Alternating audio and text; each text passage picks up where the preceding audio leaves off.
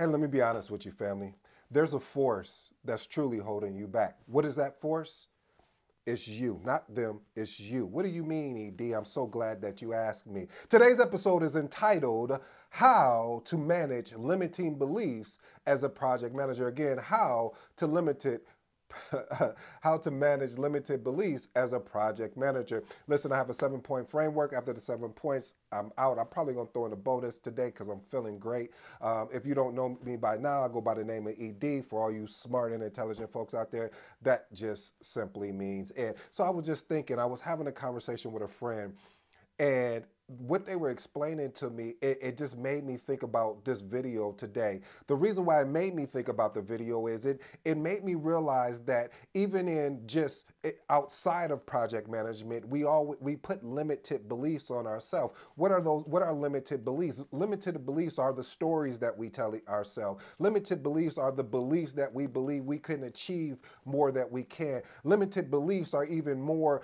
bigger than ourselves, and so we since we see the goal or the milestone or the opportunity bigger than ourselves, we feel that we don't have the grace or we don't have the visibility or we don't have the team in order to get into that particular opportunity. As I said, I'm going to unpack these seven is, is a little bit different. I'm going to throw in that bonus. So let's get to work. First point, story reframing. Listen, project managers have to understand that we have to reframe the negative beliefs into positives basically by empowering our thoughts. What does that look like? Well, it looks like, oh, I can't handle this project. I don't have the skill set. I can't, I won't be able to lead this project because I don't have the right team. I don't have the right people around me. Now, let me be honest because I understand I have some uh, amazing people in the family and they're going to say, ED, I, I've worked with stakeholders and they were just, it just, you know, they just didn't want to do it. You're right. They didn't want to do what was right. And I get that and I understand that. But what I want to share with you, family, I don't want that to get in the way of your exceptionalness. I don't want that to get in the way of your greatness. A lot of times, times, even myself, I'm guilty of it. See, see, sometimes people that talk in this this way, they don't want to talk about some of the trials and tribulations that they go, through. They make it seem like everything is all good, or as my grandma would say, like everything is all sweet, baby. But it's not all sweet. Sometimes eh, you have to get dirty. Sometimes you have to go through the trials and tribulations to understand, and that's where we get wisdom from to understand a little bit more. I've struggled with this more, you know, more times than I would like to say, but because we're family, I can be transparent with you. Family, we we have to get out of the, the, the mindset of telling ourselves stories that doesn't uh, align of where the direction and the directive that is on our life. I can tell you another thing. I'll tell you another story, family when we were, uh, I was leading a project, and one of the particular stakeholders came to me and said, "Listen, Ed, I would really love to work on this aspect of the project. We were working with some applications, and they were actually already doing it. I didn't even realize they were helping one of their coworkers. And I said, um, do you understand what the application? They were like, yeah, I know how to do it and blah, blah, blah. I'm like, oh, awesome. And then they said, well, I'm actually assisting the person that's doing it. And I said, wow, that's interesting. I said, well, if you're assisting them, then you should be able to go ahead and move forward. Well, they won't let me. Who is they? See, that's why I always say, family, it's not them, it's you. The reason why I say is it's not them, it's you, is because if they're not letting you in, then there's always alternative routes to get to the outcome that you want. So, family, we have to be cognizant on the stories that we tell ourselves as project managers. Forget the title project managers, just as a human being, we have to be cognizant of that because if we keep telling ourselves a story over and over again, eventually we're going to start to believe that story that it's not possible possible. And I don't know about you, but maybe maybe it's just maybe I'm a little bit different. But I know I'm not alone in this. Leave a comment if you if you if you're with me. We can do this, but there's going to require some work. But skills are not always going to be there. And because they're not there, we have to figure out what that skill set is to be great. Let me move on. I don't want to milk that too much longer. Point number two self awareness. Listen, family, you know, we have to be self aware of what we're saying. Um, I, you know, one of the things that frustrates me as a, as a project manager when someone say, "Oh, I, I can't do that." Well, what do you mean you can't do that? Or even as I've heard project managers tell me directly, I, I just can't do that. I'm not a good leader. You know, I'm I'm better. I'm a better manager of just managing the task. Then, hey, listen, yes, how did you become a good manager? I remember this story that uh, was shared, and I have to look it up again, but I'm going to share it at a very high level where um, they were looking at, at, at relationships and and one of the things is is one of the guys said hey you know uh, the reason why uh, I haven't had a successful relationship because I haven't seen that modeled in my life, in my home life, or or some of my friends and family. And then it got me thinking. I'm like, hmm. That's interesting because when you look at the success of that, what that person had, that person was very successful in a business state. And then you start asking well how did you become successful in business? And you didn't have the same things that you just mentioned meaning you didn't have a model. You didn't have you didn't have people around you to impress upon you of of becoming a great business person. So that's why it, it, it let me know going back to the very first point of story reframing you, we have to make sure we reframe those stories. So we have to be self-aware in order to reframe those actual stories because all it takes is a skill set. It may take you longer than maybe what you were expecting because you may have seen someone that walked into the opportunity, but you don't know their backstory. One of the things that frustrates me as a project manager is that they don't understand that this is a, it's almost like a stair, it's a, almost uh, like a staircase each step gives you an opportunity uh, to get better at each moment. See, sometimes people catch you at the top of the stairs or maybe at the middle of the stairs, and then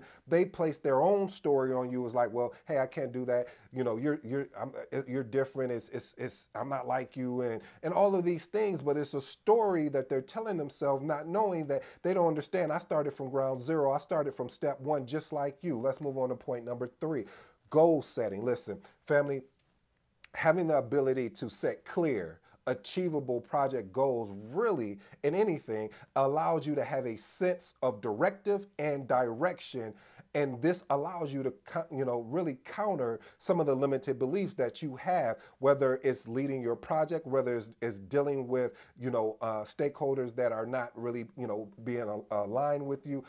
Understand that having a goal meaning a destination but what i love is is that during the don't get so caught up in the destination that you lose focus that you lose thought and lose energy during the journey. Hey i'll be honest with you family. I've been doing this i don't know what number video this is family but i keep going. The reason why i keep going because i know there's somebody out there that needs this. Maybe it's me. Maybe i'm the one that needs this and it's just this is just my therapy. But so come come and sit with me in my therapy session as i continue to deliver. Let's move on to point number four continuous learning. Listen, having the ability to, to embrace a growth mindset versus a fixed mindset and continually finding not shiny objects, but ways that you can look at, be able to uh, obtain knowledge and watch this family and then apply that knowledge that you learn. Listen, when I started on this journey, I started, oh my, uh, man, I started reading everything. The first book that started me on the personal journey aspect was Think and Grow Rich. I think that's a classic by Napoleon Hill. And I, I then I just started devouring books and books. What I realized though, even though I was getting all this information, how was I using it? Meaning, how was I applying it? So, with you being able to have, being able, being a student, I, I, like to remix that. Don't be a student, be an applied student, meaning when you learn something, go and test it out, go and apply it, because when you apply it, you see if the information that you read or you study is ap- uh, that is applicable to what the situation is. You know, this uh, one of one of my mentors shared something with me, and that kind of just changed uh, another way of how I look at um, my continuous learning process. He said, "Listen." When you buy a course or you go and, and, and, go and read something or, or any information that you're, you're learning, make sure that it's aligned for where you're stuck at. Ooh, I like that. Because what he was saying to me was is that don't go out there and just read all this information and don't take the information and apply it to the problem that you're facing because all that is is just information. There's in this day and age, there's there's more information than people actually applying the information. Let's move on to point number five. One of my favorites, coaching and mentor.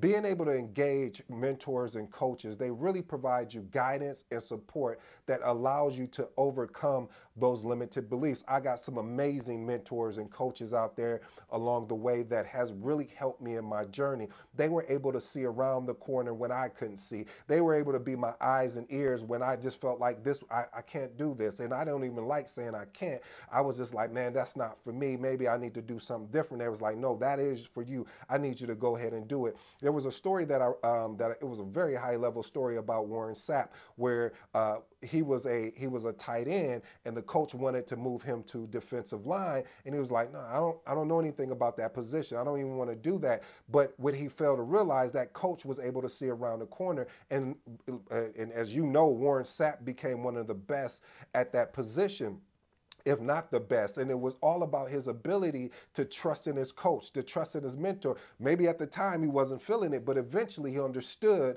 that, hey, let me see if this works. And that's what we have to do, family. Let, let's go and test it out. Don't try it because you know we, we have a lot of people out here that will try something instead of testing meaning when you test it you go test after test to see if it'll work all right let's move on family point number six peer support listen Family, one of the things that I love about having peer, peer support, especially in this project management space, is being able to bounce ideals and being able to bounce ideology off of off your peers, other project managers, project coordinators, program managers, portfolio managers. Uh, because this gives you an opportunity that maybe they face that challenge that you're dealing with, that you're going through, and they can say something to you as simple as, hey, listen, I know what you're seeing right now, but it's temporary. This eventually will pick up, this will change, and have the confidence in yourself because you're like, well, if that person got through it, why couldn't I get through it? So, family, I challenge you to surround yourself with, with peers in your career that will allow you to give that give you that proper support. Point number seven. My mom would always tell me, you know what, son? Keep a mental success rec- uh, record of the successes or the small wins, no matter how small they are, because you're going to need to lean on that in tough times. Mm. So Point number seven is project success record. See, keeping a record of past uh, successes. But I want to I want to park here real quick. Don't get caught up though in your past successes that you forget about your your your your future successes. Meaning that you can get so caught up in the past that you forgot about your your your present and your future. I know one of the things I love is that I heard this this particular quote when you're driving a vehicle, you look in the rearview mirror, but and then for to glance to see what's behind you, but you look out the windshield in order to make sure that you're driving forward. Family, we have to keep a windshield mindset also while we're keeping a rear view, rear view uh, mindset. That just translates into being able to look back at our past wins, but keep forward on our future and present opportunities. Last and final point, make sure, family, you celebrate your achievements being able to acknowledge and celebrate those those small or big or medium size however you want to package that reinforces the opportunity to break those self beliefs. Hey, family, I hope you enjoyed today's episode. I've been your boy ED. Until next time, you know the slogan I'm out.